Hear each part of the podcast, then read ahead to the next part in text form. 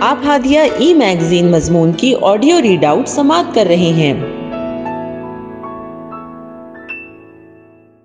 السلام علیکم رحمۃ اللہ وبرکاتہ۔ میں دیبا مسکان ہادیہ کو شمار اکتوبر دو ہزار بائیس کے مضمون کی آڈیو پروگرام میں آپ کا استقبال کرتے ہوں۔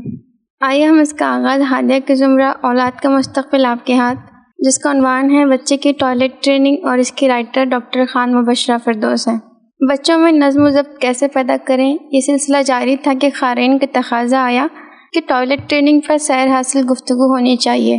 نئی مائیں اکثر اس بات کے لیے پریشان ہوتی ہیں کہ بچے کی کون سی عمر میں اس کو پوٹ پر بٹھایا جائے اور اسی طرح بچے کو اپنی حاجت کے بعد صفائی سکھا دینی چاہیے۔ ماہرین کے نزدیک بچے کی پوٹ پر بیٹھنے کی درست عمر اٹھارہ مہینے سے چوبیس مہینے ہیں جبکہ چار سال کے بچے کو اپنی صفائی خود کرنی آنی چاہیے۔ تاہم لڑکے اور لڑکیوں میں فرق ہے۔ لڑکیاں جلدی سیکھ لیتی ہیں جبکہ لڑکے تاخیر سے سیکھ پاتے ہیں۔ بچوں کے جلدی سیکھنے میں بھی آپ کی درست ٹریننگ کا ہاتھ ہے۔ درست ٹریننگ کیا ہے؟ اس کا مرحلہ کب سے شروع ہوتا ہے؟ اس کے جواب میں بچوں کے ٹوائلٹ ٹریننگ کے ماہر ڈاکٹر کا کہنا ہے کہ پیدائش سے لے کر پانچ ماہ تک بچے کے لیے نیپکن یا پیمپر کا استعمال کیا جاتا ہے۔ اس دوران ماں کی فکر مندی بڑی اہم ہے۔ گیلے نیپکن کو دیر تک بچے کے جسم سے لگا رہنے دیں۔ تب اس کی حساسیت متاثر ہو جاتی ہے اور وہ لاپرواہ ہونے لگتا ہے۔ پیشاب اور پاخانے کے لباس کو فوراً تبدیل کرنے سے اس کی حساسیت باقی رہتی ہے۔ یاد رہے، پاکی اور نظافت کا تصور اسلام بھی ہم سے یہی تقاضا کرتا ہے کہ ہم بچے کی گندگی کو فوراً اس سے ہٹا کر اسے پاک اور صاف کر دیں۔ مائیں یا دیگر دیکھ بھال کرنے والے افراد ڈاکٹر کے انفیکشن سے ڈرانے کی وجہ سے چالیس دنوں کے دوران اگر اہتمام کر بھی لیں تو بعد میں خود بھی لاپرواہ ہو جاتے ہیں اور بچے کو بھی لاپرواہ بنا دیتے ہیں۔ اسلام کا تصور پاکی نفاست کا حکم دیتا ہے۔ نیز بچوں کی نفسیات کے ماہر و محقق ڈاکٹر جیمس واٹ کا بھی کہنا ہے۔ حساسیت احساس ذمہ داری کی بنیاد ہے۔ حص کا ختم ہونا احساس ذمہ داری کو ختم کر کے آپ کو لاپرواہ بنا دیتا ہے۔ اسلام کا نظام پاکی اس حساسیت کی آبیاری کرتا ہے۔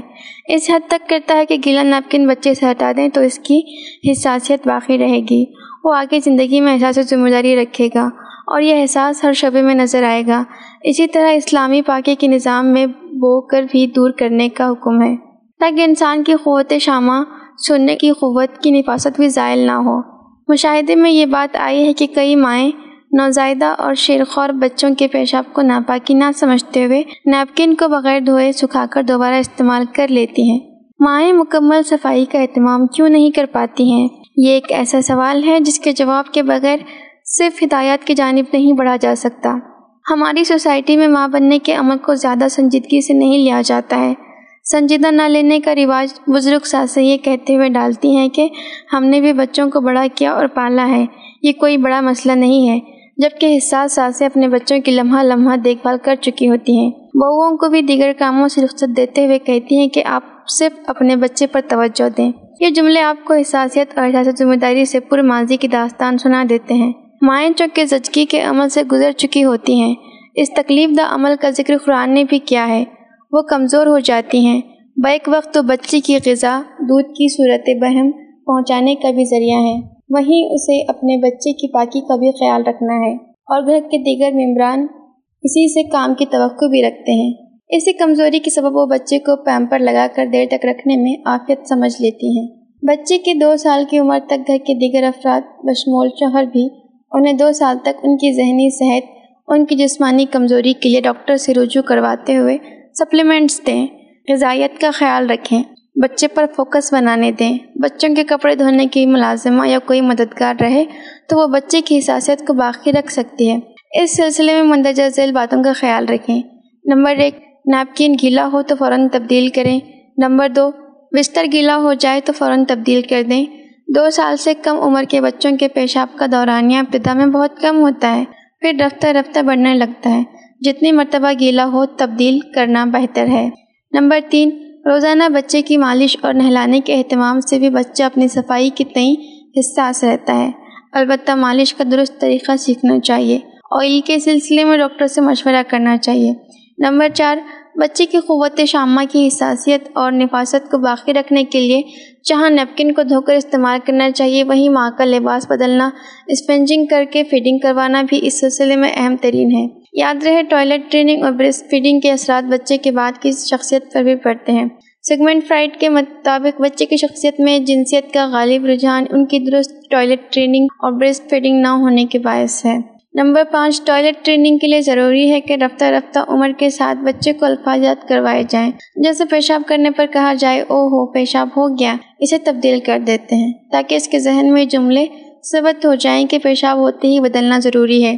جملے میں ہو گیا استعمال کیا جائے، کر دیا نہ کہا جائے کر دیا لفظ احساس جرم کی جانب اشارہ کرتا ہے۔ ہلکا ہی صحیح نومولود کی اسفنجنگ کے بعد نیپکن تبدیل کر دیا جائے۔ عمر پانچ ماہ سے زیادہ ہو تو نیم گرم پانی سے پیشاب کے بعد بھی دھلا کر ہی تبدیل کیا جائے۔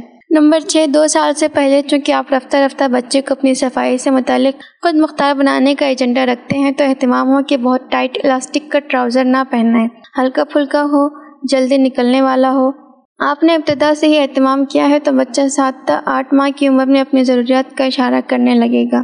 نمبر سات، اسی طرح فراغت کے لیے لفظ فوٹی استعمال کر رہے ہوں تو گھر کے دیگر افراد بھی وہی لفظ کہیں تاکہ بچے کا دماغ اس لفظ اور ایکشن کو سیکھ سکے۔ بچے کی فراغت کے وقت بو آ رہی ہے، اس پر برا منہ نہ بنایا جائے، بلکہ خوشی کا اظہار کیا جائے تاکہ وہ احساس جرم کا شکار نہ ہو۔